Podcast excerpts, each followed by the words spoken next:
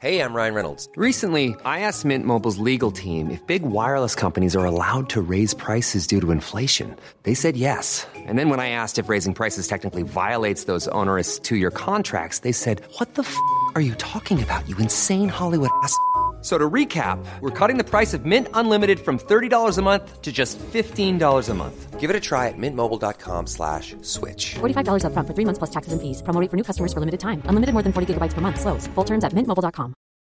Millions of people have lost weight with personalized plans from Noom. Like Evan, who can't stand salads and still lost 50 pounds.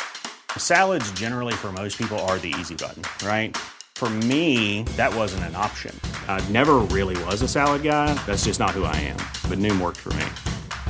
Get your personalized plan today at Noom.com. Real Noom user compensated to provide their story. In four weeks, the typical Noom user can expect to lose one to two pounds per week. Individual results may vary. Planning for your next trip? Elevate your travel style with Quince. Quince has all the jet setting essentials you'll want for your next getaway, like European linen premium luggage options, buttery soft Italian leather bags, and so much more. And it's all priced at 50 to 80% less than similar brands. Plus, Quince only works with factories that use safe and ethical manufacturing practices. Pack your bags with high-quality essentials you'll be wearing for vacations to come with Quince. Go to quince.com slash trip for free shipping and 365-day returns.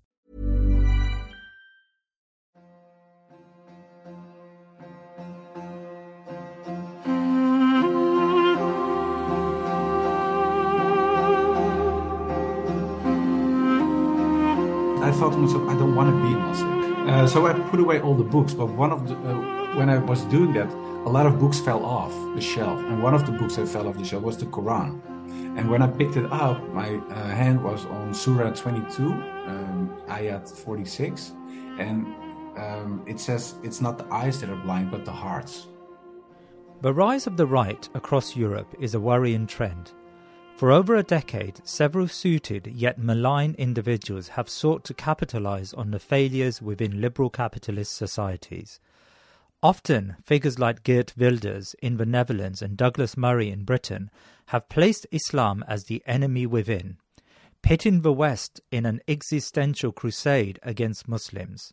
Those who follow my writing on the issue know that these often slick politicians utilize thinly veiled dog whistles to foment hatred in their populations, channeling the inevitable attacks and even atrocities against ordinary Muslims on the street, or as has been demonstrated in New Zealand, in killing sprees where lives are shattered. This white nativism, a racialized identity that sees migration in general and Muslim migration specifically to be the source of Europe's decline, is growing in momentum and as the global recession develops, it is only likely to rise. Yet amid this trend, Allah subhanahu wa ta'ala finds ways to change the hearts of men. My guest today, Joram van Klaveren, knows full well about the far right in Europe. This is because he was one of them.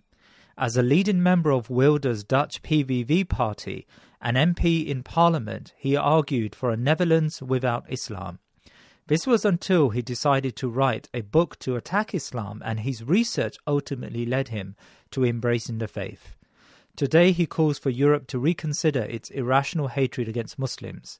I asked Joram to tell us about his story and explain how the far right functions and the challenge Muslims in Europe and beyond face from this phenomena. Joram van Klaveren, Assalamu alaikum wa rahmatullah. It's a pleasure to have you on the Thinking Muslim podcast. Yeah, Walaikum salam wa rahmatullahi wa barakatuh. Uh, yeah, well, it's, it's a great honor for me to be here. So uh, thank you very much for the invitation. Well, no, Jazakallah khair. I've, I've been waiting for this interview uh, for some time because I really feel that uh, you will be able to give us some understanding of the emergence of the far right, not only in your country, the Netherlands, but also across Europe, and what this means for Muslims living in the continent.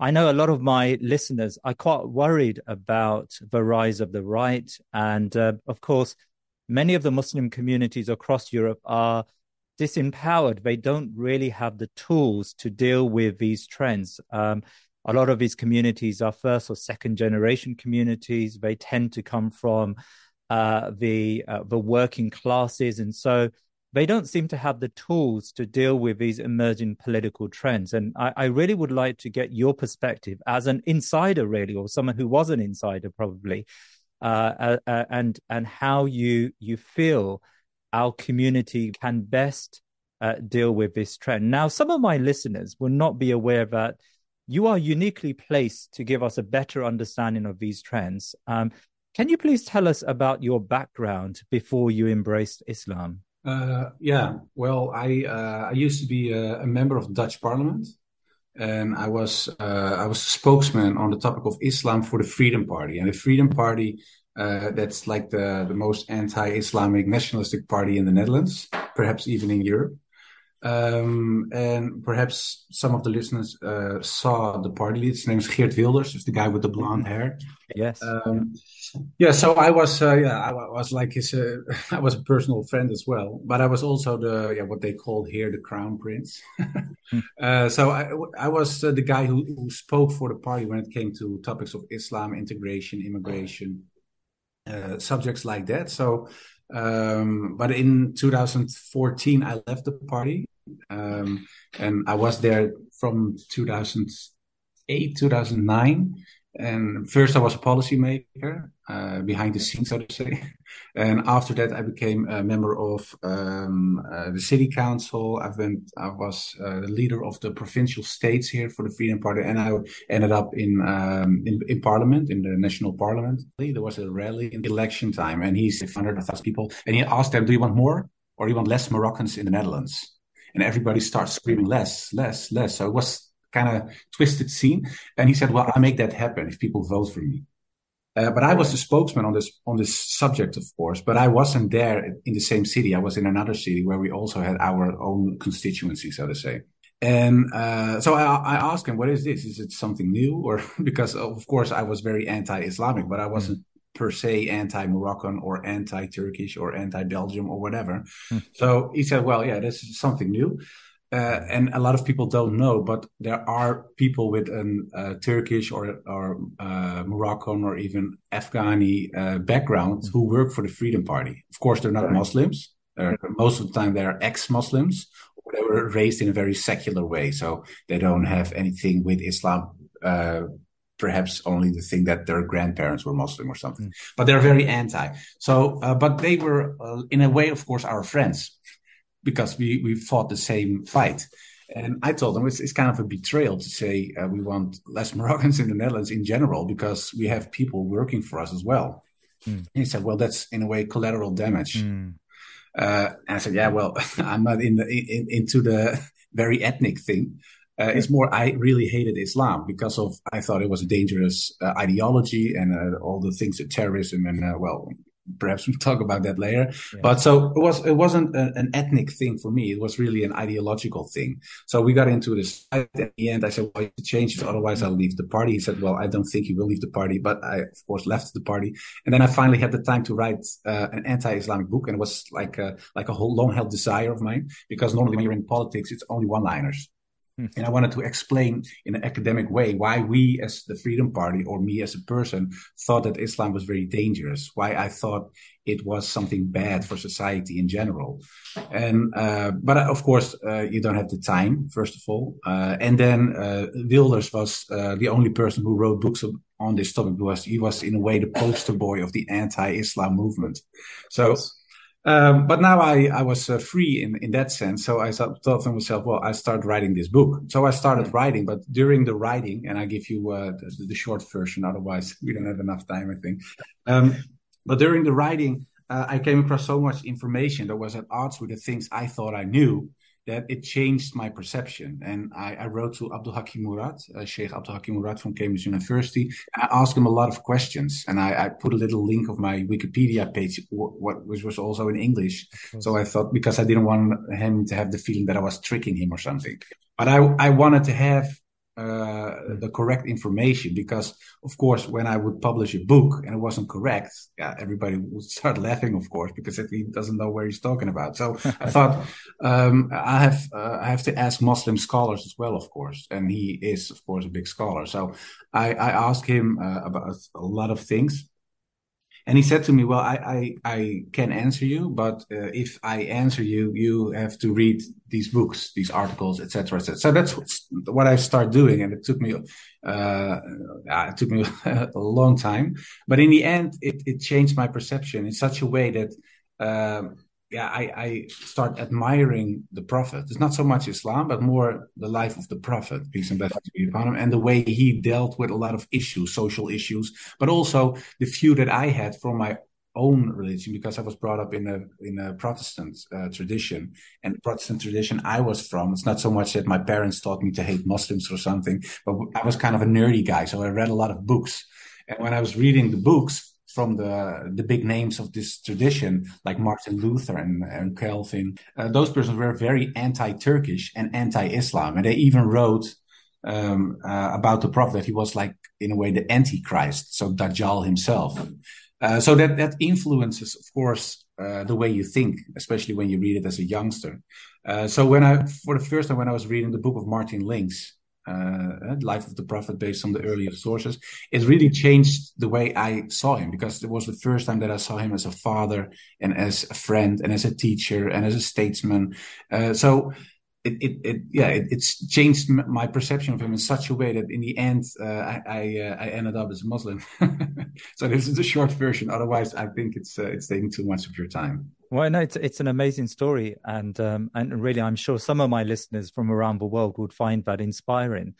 Um, when you were in Geert Wilders' PVV party, you said you were a spokesman on Islam, and um, I suppose migration is a big theme, especially after the financial crisis in 2008. There was a across Europe, uh, Islam and migration became a, a, a rallying call for the far right. What types of views informed your perspective on Islam? I know you talked about your upbringing and, and your Protestantism, and, and there was a subtle uh, anti-Islam inbuilt within uh, within your reading of some of those uh, scriptures and books. But you were with Geert Wilders. Um, what were the main ideas that informed your perspective on on what Islam and Muslims were? Yeah, that's a good question. Uh, well, it, I think it's very important to have like a distinction between what the party said and what I believed. Right. Because I think in a way I was even more radical than what the party said. Really. Right. And what? Yeah, because the party is a secular organization. Geert Wilders he's, an, he's not a religious person, and most of the people there, uh, let's say, when I started, because the, the party was founded in 2006, the Freedom Party. So I was there from pretty much the beginning. Uh, in 2005, I, I already had contact with him. He was saying, "Well, I'm starting a new party, etc." And I knew him from another political party, and we were in the same political party before. Yes. It's the, it's the party of uh, Mark Rutte, our uh, current prime minister. Mm. So we were both a member of that party. Mm. So I knew, and of course, I was still a student, so I was young. Of course, uh, from a Protestant tradition, and he isn't from a Protestant tradition, uh, and I was really uh, religious in that sense. So I, like I said, I read a lot of books, and it really influenced my way of thinking. Because for me, my whole journey and my fight, in a way, against Islam was had to do with with religion. Because I thought, well, we have the truth with a capital T, and Christianity is uh, is uh, under siege in a way. That's because of uh, secularism, but it's also and I thought that was the biggest problem, uh, Islam. Uh, so when I uh, joined the Freedom Party, it was for me it was like like also a religious duty to fight Islam. Of course, uh, the Freedom Party is a secular party. So there is no religion, religious base or whatever in the party itself. So when he started it, it was from a religious perspective as well. Uh, but a lot of people in the beginning they joined the party, and those people were most of the time uh, religious Christians, uh, and one of them was me. Uh, so for us as a person, we had another drive in a way than that than the drive of the party. But in the end, we, we uh, of course we uh, we linked in that way that we've both wanted to fight Islam. Uh, yeah. But what uh, and and uh, a good example of that is the position of the Freedom Party when it comes to Israel and my own, because my own perspective had to do with theology as well. Because in certain yeah. Protestant environments, you just uh, support the people of Israel because of some biblical texts. Well, that's another discussion, but that's why I thought well, we have to support the country, the people, etc. But the Freedom Party said, well, we don't care about your theology, we don't care about religion, we don't even care about the Jewish people as a Jewish people. We support the Jewish people because it's a proxy war. We fight against Islam, and they fight our fight. So it's like a Western base in the Middle East. That's how they, they saw it. So for in the end, I said, I, well, I don't care as long as we do the same thing uh, when it comes to action. People with different mindsets can do and join the same program in a way. Wow. Uh, but but yeah, the, the, Freedom Party was uh, it was very strict when it came to uh, to fighting Islam. They wanted to shut down all Islamic schools in the Netherlands. They wanted to ban the Quran. They wanted to shut down all yes. Uh, borders for uh, migration migrants from Islamic countries. Um, so it was pretty uh, pretty harsh in uh, in that way as well. Muslims, if I if I'm not mistaken, make up around five percent of the, the population in the Netherlands. Now, it doesn't seem like uh, there is a substantial constituency of Muslims uh, to have provoked such uh, animus against Islam. Why did uh, the party, the PVV party, have uh, such hatred against Islam and why the focus just on Islam? Well, I think it has to do with history, first of all, because, and that's not, not only in the Netherlands, right. but also in, I think, in whole of Europe, especially in Eastern Europe, hmm. because of the, the history with the Ottoman Empire. And there have been a lot of clashes, right. of course, between the Ottoman Empire and that's something you saw with um, the terrorists in uh, New Zealand, in Christchurch as well. Yeah, the guy who killed over 50 yes. people in a mosque and he had a rifle, like an AK something, and there were a lot of numbers on the AK, and and and uh, people in the news here said, well, there was he he wrote down how many victims he wanted to make, but people from the far right knew that there was something else because he wrote, for example, one six A three. 732 and those are the the years of battles between Europe and Islam in a way in 1683 is the last battle, of course, between the Ottoman Empire and uh, Christian West. Um, and the West won. And for some people in, in the far right, especially the extreme ones, um, they say, well, we're still in this war. And those were two battles, but we're fighting the third battle now. So that, that's why he wrote it down. And so, um, it has to do with history as well, because a lot of people are living the past in a way, and uh, because they see, well, Islam was the, the historical enemy; it's a threat to our way of thinking, our way of living, our freedom, etc.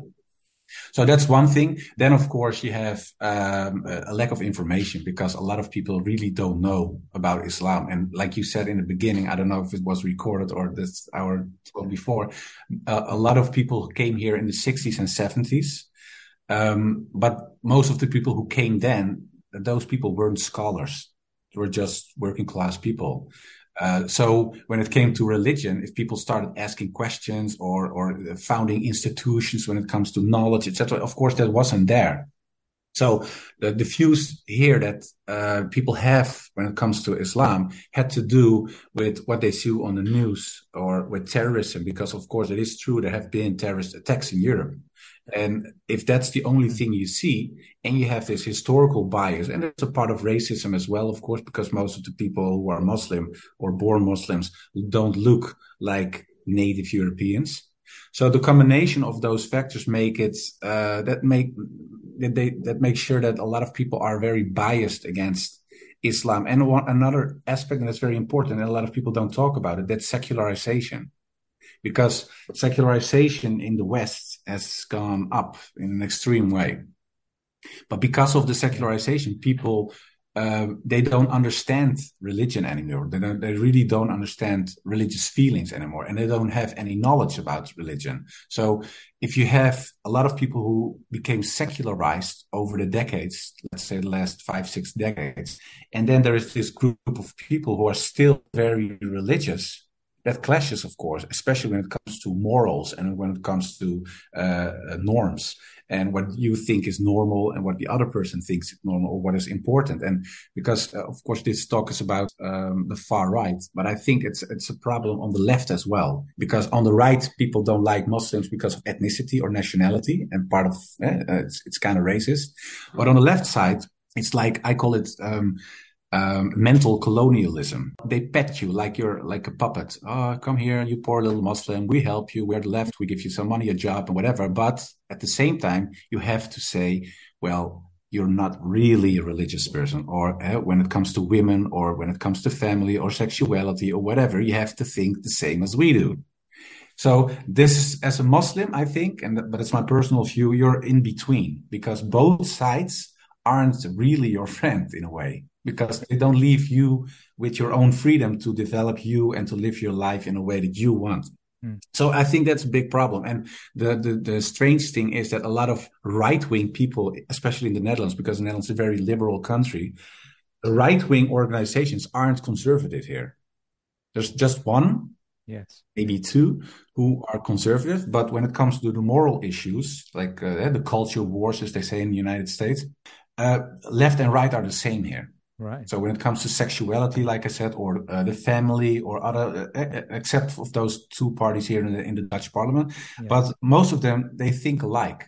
So when when they attack Muslims because of uh, let's say traditional values, they do it both. It's the left and the right, hmm. but they just uh, they they just explain it in a different way. No, I think that's very fascinating, and and often uh, Muslims across Europe when they feel the heat from, say, the right. Uh, they feel that uh, their home is uh, with these left wing parties. But as you quite rightly describe, um, often the same sort of discrimination with a different logic uh, is applied to these parties. Yeah. Now, Joram, you said uh, in an article that when you became a Muslim, it was like a religious homecoming to me. I, I want to understand what went through your mind when you became a Muslim. Like, why, why was Islam so uh, natural for you when you when you embraced it? Well, as a youngster, of course, when you are 16 or 17, that's the first time for most people that you start, perhaps a little bit earlier, that you start thinking about who you are, like like identity uh, development. Uh, what do you believe? Why do you believe? Is there a hereafter? Uh, polit- politics, whatever. All those the, the big questions in life, in a way you start thinking about it. And of course, because I was from a Protestant tradition and a kind of a nerdy guy, like I said, I, I read a lot of books. Of course, when you dive into Christian theology, you bump into the Trinity. And uh, when you go to church, it's not that they talk about Trinity all the time, of course, because it's a very complex and abstract concept. So, but I wanted to understand what I was believing. So, and when I was trying to understand the Trinity, I couldn't because I thought I, I thought it was illogical. Because when you say you are God and you are man at the same time, well, that means that you are eternal and mortal at the same time. It's like like a s- square circle or something. So I thought it's it's not it's not logical. And when you read the Old and especially the New Testament, when you read the New Testament and you see what Jesus himself said about God, uh, then you see that he didn't say that he was God because in the end there was this, uh, uh, just a, a, little story in the New Testament, and there was this guy who approaches Jesus and he asks him, "What do I have to do to gain paradise? How can I go to heaven?" And Jesus says, "Well, there are two things, just two things. If you do that, then you go to heaven." But he says it's it's hard. It's hard to do that because people think it's easy, but it's very hard. First, and he says. Uh, and he repeats the Shema, as they call it in the Old Testament, and it's uh, "O Israel, hear your Lord is one. There is one God." So it's like uh, Tawheed.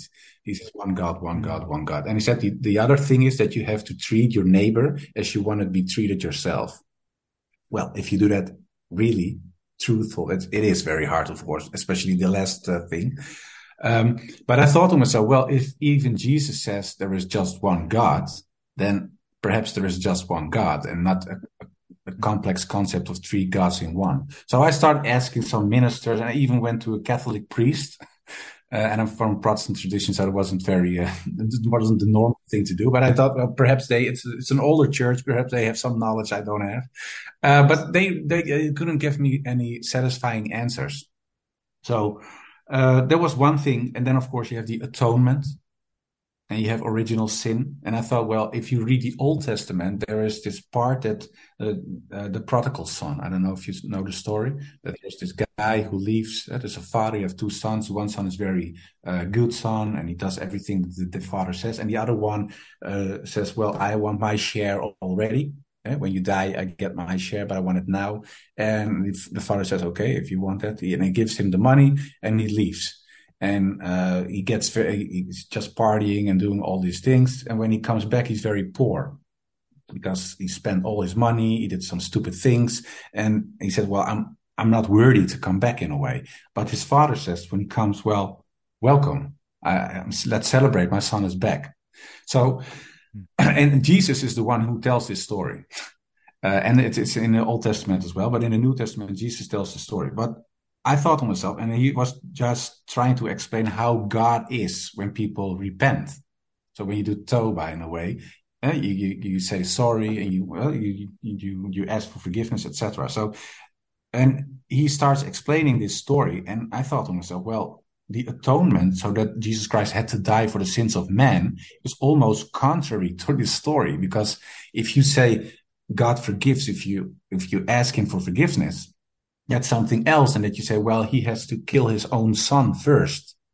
So those questions, uh, I, I, I was very um, uh, unsatisfied with the answers I found in the Christian tradition. But of course, I was 16, 17, maybe 20 years old later on when I reread it, everything.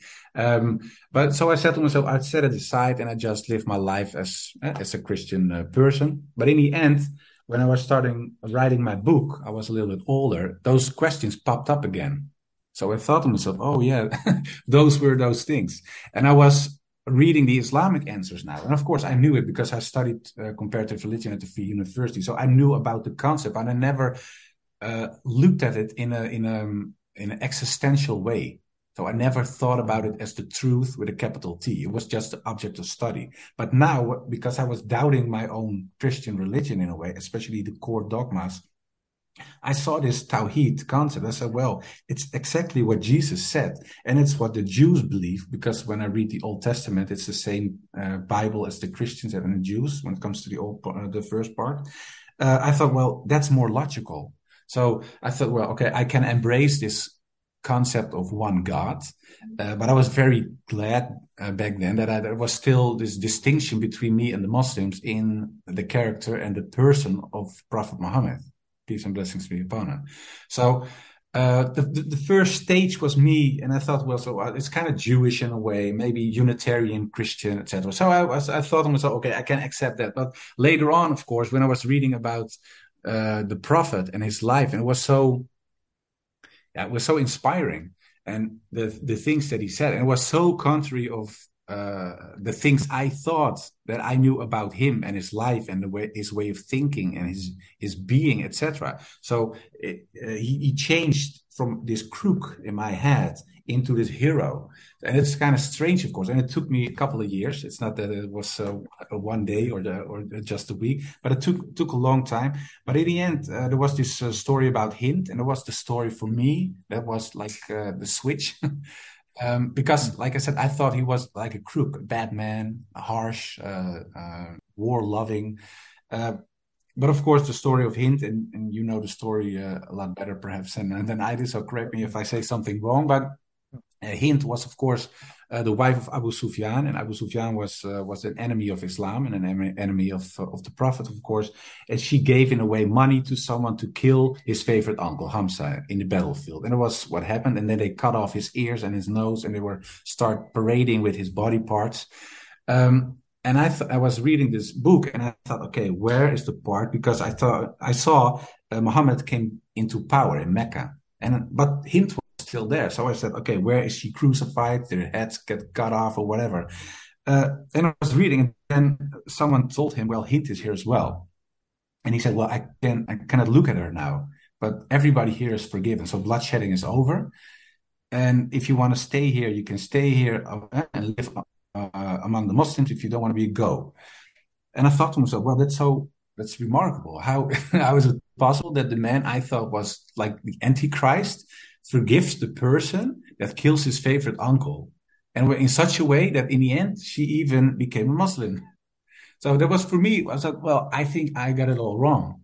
So I started rereading everything again because I wanted to be 100% sure. The end, and I, I, told it a few times now, and it sounds a little bit like a fairy tale, but it really happened. In the deck here, yeah, you cannot see it now, but there's this uh, just like you have, like uh, like a bookshelf. And uh, when I was, I thought to myself, I don't want to be a Muslim. Mm. I, I, just I, I, figured it out. I said, okay, I think they are right, but I just don't want to be a Muslim because all my friends are anti-Muslim. I'm working for anti-Islamic organization now in Parliament because I was still in Parliament as an anti uh, Muslim MP. Later on, after I left politics, I was working for a very Christian broadcasting organization. I was the voice of the conservative Christians on the radio here. So I thought to myself, oh, the family, of course, Christian, and a lot of people who were my friends were very secular, but nobody was Muslim and they didn't have anything with Islam. So I thought to myself, that's something I don't want to go. that's that's uh, that's the wrong direction in a way. Uh, so I put away all the books. But one of the uh, when I was doing that, a lot of books fell off the shelf, and one of the books that fell off the shelf was the Quran. And when I picked it up, my uh, hand was on Surah 22, um, ayat 46, and um, it says it's not the eyes that are blind, but the hearts. No, no, no. And then I thought, well, that that is, I think, my problem. because it's not that I cannot see what I wrote down myself. Nobody forced me to write this book. Nobody told me you have to say this or, and I wasn't threatened or whatever. I just wrote it down because that's what I found out. But I still didn't want to be a Muslim. So I knew the truth, but I didn't want it. So I thought it's not my eyes. It's, I, I can perfectly see with my eyes what I wrote down. I can perfectly see what is written down in the past by other people who know a lot more about Islam than me, but I just don't want it. So it's like your heart is closed. So after that, uh, uh, I did a little uh, like a dua. Uh, and I said, I don't really care if it's if it's um, uh, a God of the of the Bible or the Quran or whatever if there is a God, uh, let it be uh, clear for myself which God proclaims the truth. Uh, and when I woke up, I felt very secure in a way. And I thought to myself, well, I think I uh, gonna be Muslim.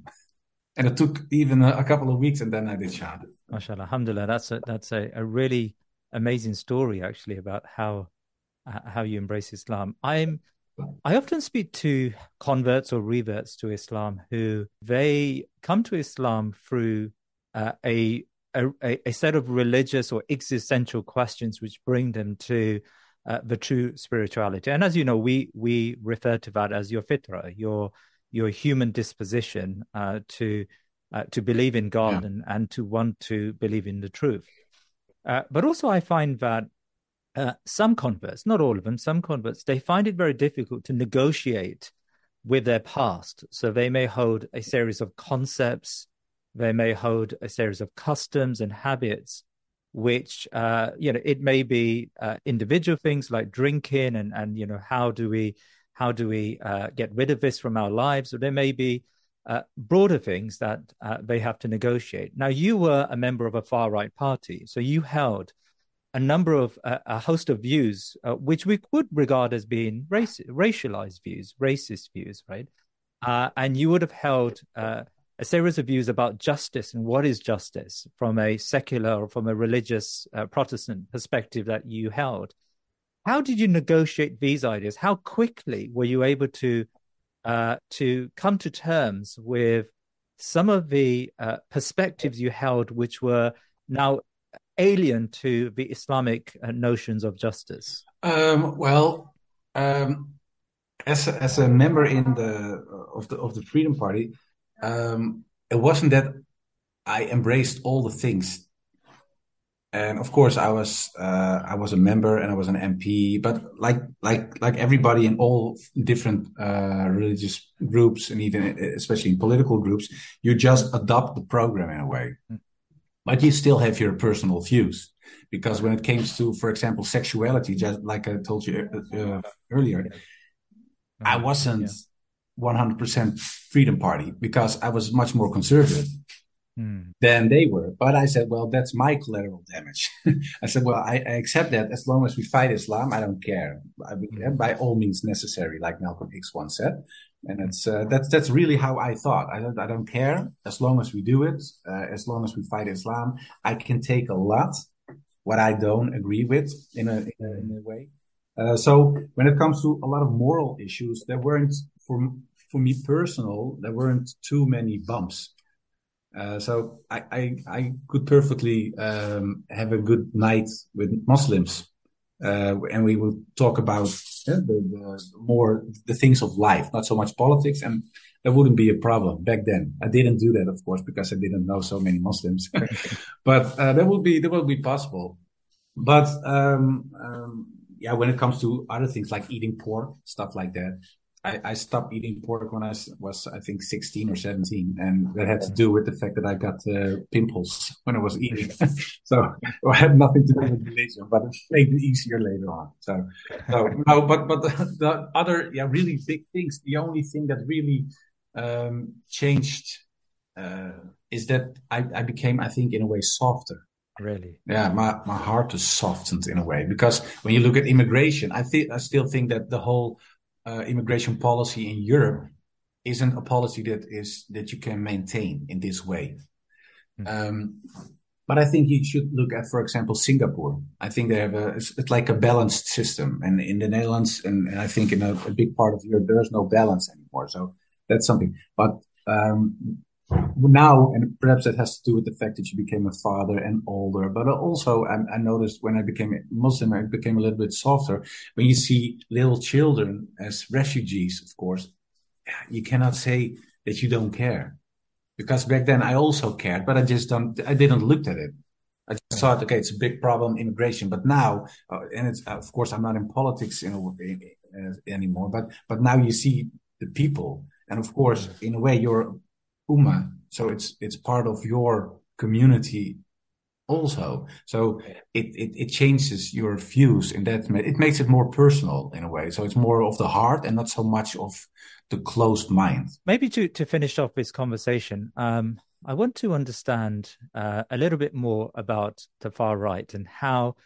Uh, how this challenge uh, is growing and how Muslims should respond to this challenge. I mean, you have someone who's got experience of this trend. Um, do you think that the trend is on the rise, and um, how do we how do we address this? Uh, yeah, that's a very complicated question, of course. Um, but uh, uh, yeah, I think that uh, Abdul Hakim Murad he wrote a book. It's called Traveling Home. I think it's his latest book. Uh, and yes. there's one thing that I found uh, fascinating, and I think it's true, and it has to do with the fact that Muslims sometimes um, don't really take pride in their religion. So they say, I'm a Muslim, but I don't live up to the word of Muslim in a way. And they don't act like Muslim because, and, and I mean this in a positive way.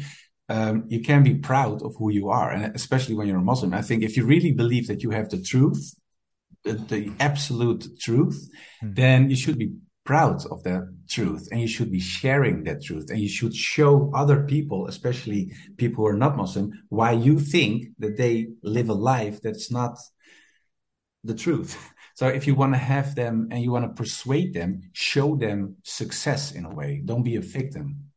Sometimes and that has to do with social economical factors as well of course but just be be the best you can be all the time. That will change people their perception. I've I've seen it here because a lot of people here thought, well, I see Muslims as uh, uh, nasty people. They do this and terrorists, etc until they start knowing Muslims and they see really Muslims that live up their life and they live like Muslims. They say, Whoa, that's very impressive. I didn't know that you do that. I didn't know that. I didn't. You're very kind. You're warm persons. You're, you're caring for your neighbors, etc. And that changes people's their perception. So I think, and that's just one thing. And of course, we don't have too much time, but the next conversation, that inshallah, we'll have, we'll talk about this uh, a little bit more. But I think that the personal living of Islam is very important and of course, there are a lot of people who call themselves Muslim, but they don't act like Muslims. On the contrary, even. And that influences people who only see what they see on the news and they don't know Islam. Because I always say people, uh, non-Muslims, they don't read Quran, they don't read Hadith, they read you. Hmm. They read you and that's how uh, how how the Indonesians, for example, became Muslim Muslim back eh, way uh, centuries ago because they saw the behavior of the Muslims, the, the businessmen who visited uh, Indonesia, and they were so impressed by it that they said, "We want what they have," and they became Muslim. So it's just the akhlaq in a way. Is very very important. Joram van Klaveren, I know you have to go. Jazakallah khair for your time today. It's it's been a pleasure. Likewise, and uh, like I said, uh, I hope we can have this uh, conversation again.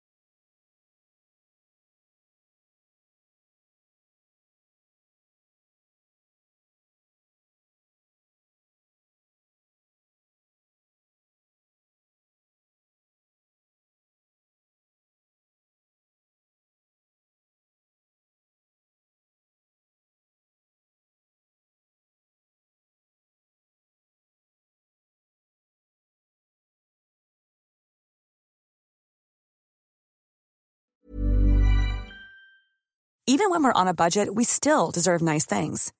Quince is a place to scoop up stunning high-end goods for 50 to 80% less than similar brands. They have buttery soft cashmere sweaters starting at $50, luxurious Italian leather bags, and so much more. Plus, Quince only works with factories that use safe, ethical, and responsible manufacturing. Get the high-end goods you'll love without the high price tag with Quince. Go to quince.com slash style for free shipping and 365-day returns. Planning for your next trip? Elevate your travel style with Quince. Quince has all the jet-setting essentials you'll want for your next getaway, like European linen, premium luggage options, buttery soft Italian leather bags, and so much more. And is all priced at 50 to 80% less than similar brands. Plus, Quince only works with factories that use safe and ethical manufacturing practices. Pack your bags with high-quality essentials you'll be wearing for vacations to come with Quince. Go to quince.com/pack for free shipping and 365-day returns. Hi, I'm Daniel, founder of Pretty Litter. Cats and cat owners deserve better than any old-fashioned litter. That's why I teamed up with scientists and veterinarians to create Pretty Litter. Its innovative crystal formula has superior odor control and weighs up to 80% less than clay litter. Pretty Litter even monitors health by changing colors to help detect early signs of potential illness. It's the world's smartest kitty litter. Go to prettylitter.com and use code ACAST for 20% off your first order and a free cat toy. Terms and conditions apply. See site for details.